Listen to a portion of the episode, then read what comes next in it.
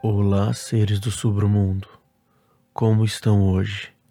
Estão gostando do canal? Se você está gostando, não esqueça de se inscrever e dar like.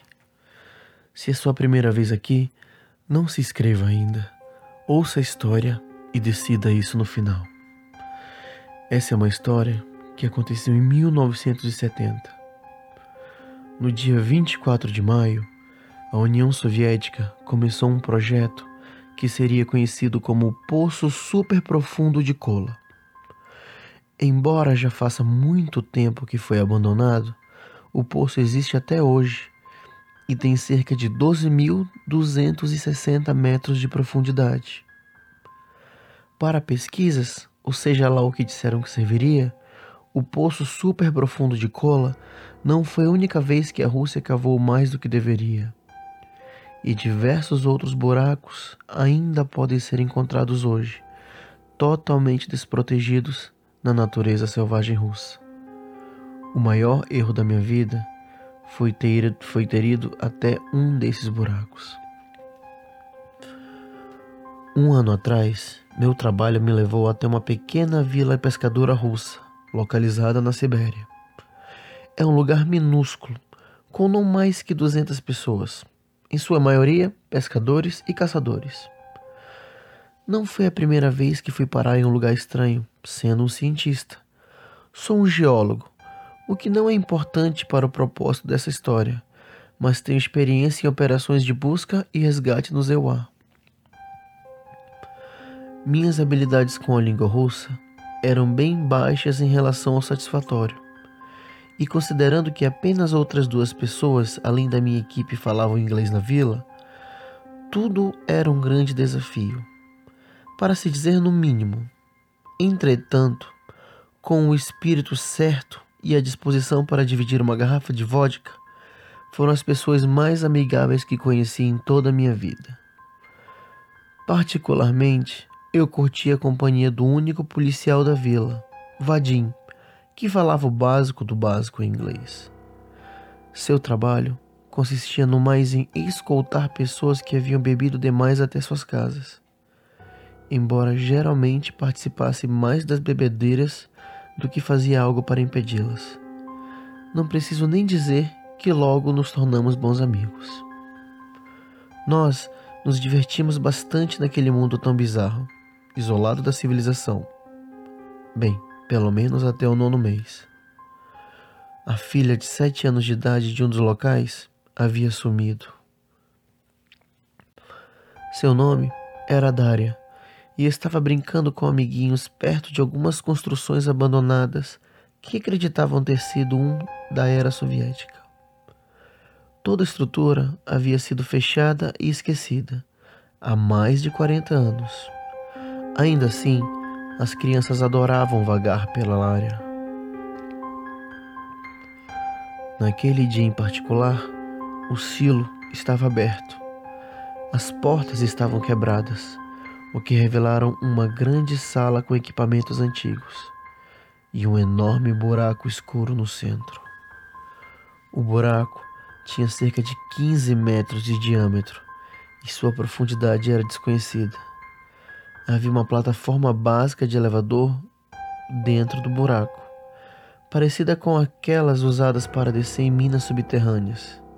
Embora tudo que pudesse ser visto era uma escuridão infinita até o fim do abismo. Daria havia caído lá dentro. Imediatamente eu soube em meu coração que estava morta devido à queda. Uma queda tão profunda, mesmo que no fundo fosse uma piscina de água, a queda seria letal. As outras crianças insistiam que Daria havia gritado por ajuda depois de cair no buraco, o que deu uma falsa esperança para a mãe apavorada.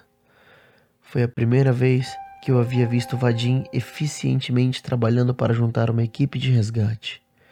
Pedir um resgate oficial seria inútil, pois mesmo que enviassem ajuda, chegariam tarde demais.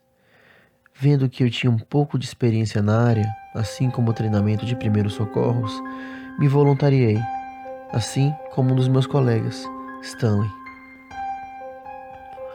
Enquanto os mecênicos tentavam reviver aquele pedaço antigo de maquinaria, Incluindo o elevador, amarrei um pequeno peso em uma linha, tentando medir a profundidade. A linha não era longa o suficiente para determinar seu fundo, mesmo que as cordas mais longas combinadas tinham mais de 300 metros. Depois de algumas horas, os mecânicos anunciaram que o elevador estava pronto, mas que tinham encontrado alguns trajes protetores. De acordo com algumas documentações encontradas no local, a pressão atmosférica era bem alta e as temperaturas chegavam a 65 graus Celsius. Eu sabia que traríamos nada mais que um corpo de uma menininha para uma família enterrar. Gotov, você está pronto? Vadim perguntou. Os trajes estavam mal ajustados às nossas figuras pouco treinadas e friccionavam em lugares que eu nem sabia que era possível. Entramos no elevador, protegido por uma gaiola de metal enferrujada e cheia de buracos.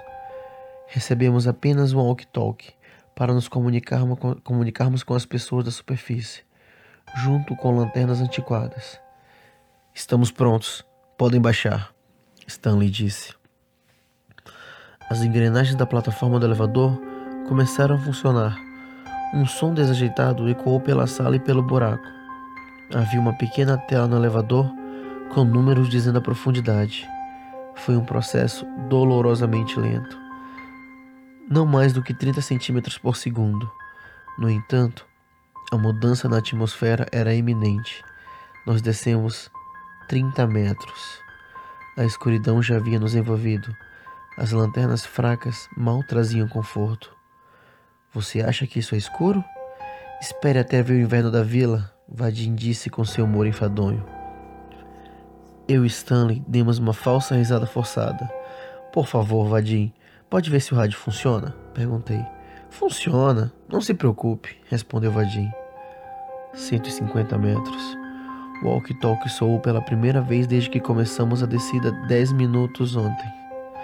O russo era pesado e a estática fazia ficar ainda mais incompreensível para não nativos como eu. O que ele disse, Vadim? Perguntei. Ah, perguntar a profundidade que estamos. A gente devia estar ouvindo eles, não é? Estamos só a 150 metros, Stanley perguntou. Sim, tem algo estranho aqui, Vadim disse. Além do som contínuo do elevador ancião e o som de Stanley mudando o peso da perna nervosamente, não conseguimos ouvir as pessoas conversando acima. Muito estranho, Vadim murmurou para si mesmo. Algo em Vadim era estranho. Nunca o havia visto preocupado daquele jeito. Gente, está ficando bem quente aqui ou é só sou eu? Sim, já estou suando pra caramba, respondi. Trezentos metros. Pomojit, uma voz suave gemeu das profundezas abaixo. Ouviram isso? Perguntei. O quê? Alguém pedindo ajuda lá embaixo? Eu não ouvi nada. Coloquei um dedo sobre os lábios, pedindo por silêncio e ouvimos atentamente então a, vo a voz de novo. Socorro! A mesma voz, mas um pouco mais alta. Aí está. Sim, eu ouvi, Vadim disse. Espera aí, estava pedindo socorro? Sim, você ouviu também? Claro, mas. Mas era em inglês? Não era incomum que as crianças aprendessem uma ou duas palavras em inglês enquanto visitávamos. Mas não era isso. Não fazia sentido uma menininha saber aquela palavra não em uma vilazinha da Sibéria. Vadim chamou pela voz sem resposta. Que droga! Essa coisa não consegue mais rápido? 1220 metros. Mais de uma hora havia passado e não conseguíamos ver o fundo ainda. Fazia um tempinho desde que havia ouvido a voz e eu tinha desenvolvido uma dor de cabeça por causa do calor. Se alguém realmente tivesse gritado lá do fundo, já deveríamos ter chegado. Gente, estou vendo uma luz, Vadim disse. Do que você está falando? A luz no fundo, olha! Ele pulava freneticamente para cima e para baixo, apontando para a escuridão lá embaixo. Não tem nada lá, Vadim, Stanley disse. Como vocês não estão vendo? É muito brilhante. Olhei para Stanley confuso. A primeira coisa que pensei era que Vadim estava enlouquecendo por causa do calor e da escuridão. Mil e quinhentos metros. Nenhum de nós falou uma palavra sequer desde que Vadim mencionara a luz. Nosso humor estava decaindo muito mais rápido que o elevador, E além disso, minha dor de cabeça estava quase me matando. Do nada, o elevador para, balançando violentamente no processo. Eu caí no chão e desmaiei no mesmo instante. Alguns segundos se passaram enquanto eu voltava a mim e vi Stanley deitado sem se mexer ao meu lado. Vadia, entretanto, não estava em lugar nenhum do elevador. Stan, você tá bem? Eu sacudi seu ombro. Ele grunhiu e se sentou lentamente. O que diabos acabou de acontecer? Eu não sei, cara, mas. Mas o Vadim sumiu. O quê? Para onde que ele foi? Eu não sei, ele simplesmente desapareceu. Olhamos em volta e não havia lugar algum que pudesse ter saído. Embora houvessem alguns buracos na gaiola de metal que nos envolvia, ainda era impossível que um homem do tamanho dele passasse por algum deles. Ei, encontrei o rádio, disse Stanley. Tente ligar lá para cima. Ligou pedindo ajuda, mas a estática foi nossa única resposta. Tentamos gritar por Vadim, mas não estava por perto. O elevador começou a descer de novo. Ah, foda-se essa merda, vamos voltar, Stanley disse. Cliquei em alguns botões do painel. Como? Os botões estão quebrados. Só os de lá de cima funcionam. Ele começou a gritar para que nos subíssemos de volta, mas nós dois sabíamos que obviamente ninguém iria nos ouvir. Três mil metros. Havia demorado mais de quatro horas para chegar naquela profundidade. O calor estava ficando pior a cada metro que descíamos. Eu já havia desmaiado mais algumas vezes por causa da desidratação, apesar de ter levado uma boa quantidade de água. Por que não estão nos puxando ainda? Stanley perguntou com uma voz fraca. Ele era um pouco mais velho que eu, então estava rapidamente se deteriorando por causa do calor. Eu não sei, é possível estarmos tão fundo assim? Stanley não respondeu. Tinha caído desacordado, mas eu já não tinha energia para acordá-lo. Eu já estava prestes a desmanhar pela sétima vez. Só voltei a ter consciência por algo que soava como um cantar. Era a coisa mais linda que eu já tinha ouvido, em russo. E não entendi sobre o que era a letra, mas era tão sereno, tão puro. Stan, chamei-o com minha voz fraca. Você está ouvindo isso? Quem está cantando? murmurou meio dormindo. Uma luz emergiu das profundezas e o cantar ficou mais alto. Estou vendo a luz, falei. O elevador parou mais uma vez. Stan havia sumido, assim como o Vadim havia sumido no ar. Mas a luz permaneceu, uma luz linda e quente. Começou a vir na minha direção, e quanto mais perto chegava, mais paz eu sentia. A luz crescia até eu ver somente o clarão em minha volta. Então não havia mais nada. Acordei no hospital uma semana depois. Eu havia sido encontrado no meio da floresta no leste da Rússia por alguns caçadores. Eu não tinha nenhuma documentação comigo ou prova de quem eu era, e como dizia, minha história não fazia sentido. O tal buraco não existe em nenhum registro público o que não era de se surpreender, mas quando procurei, percebi que a tal vila onde eu tinha estado, boa parte do ano, nem sequer estava no mapa. Tudo isso custou uma parte da minha mente, deixando diversas lacunas na memória, embora eu conseguisse lembrar o número de telefones de alguns colegas.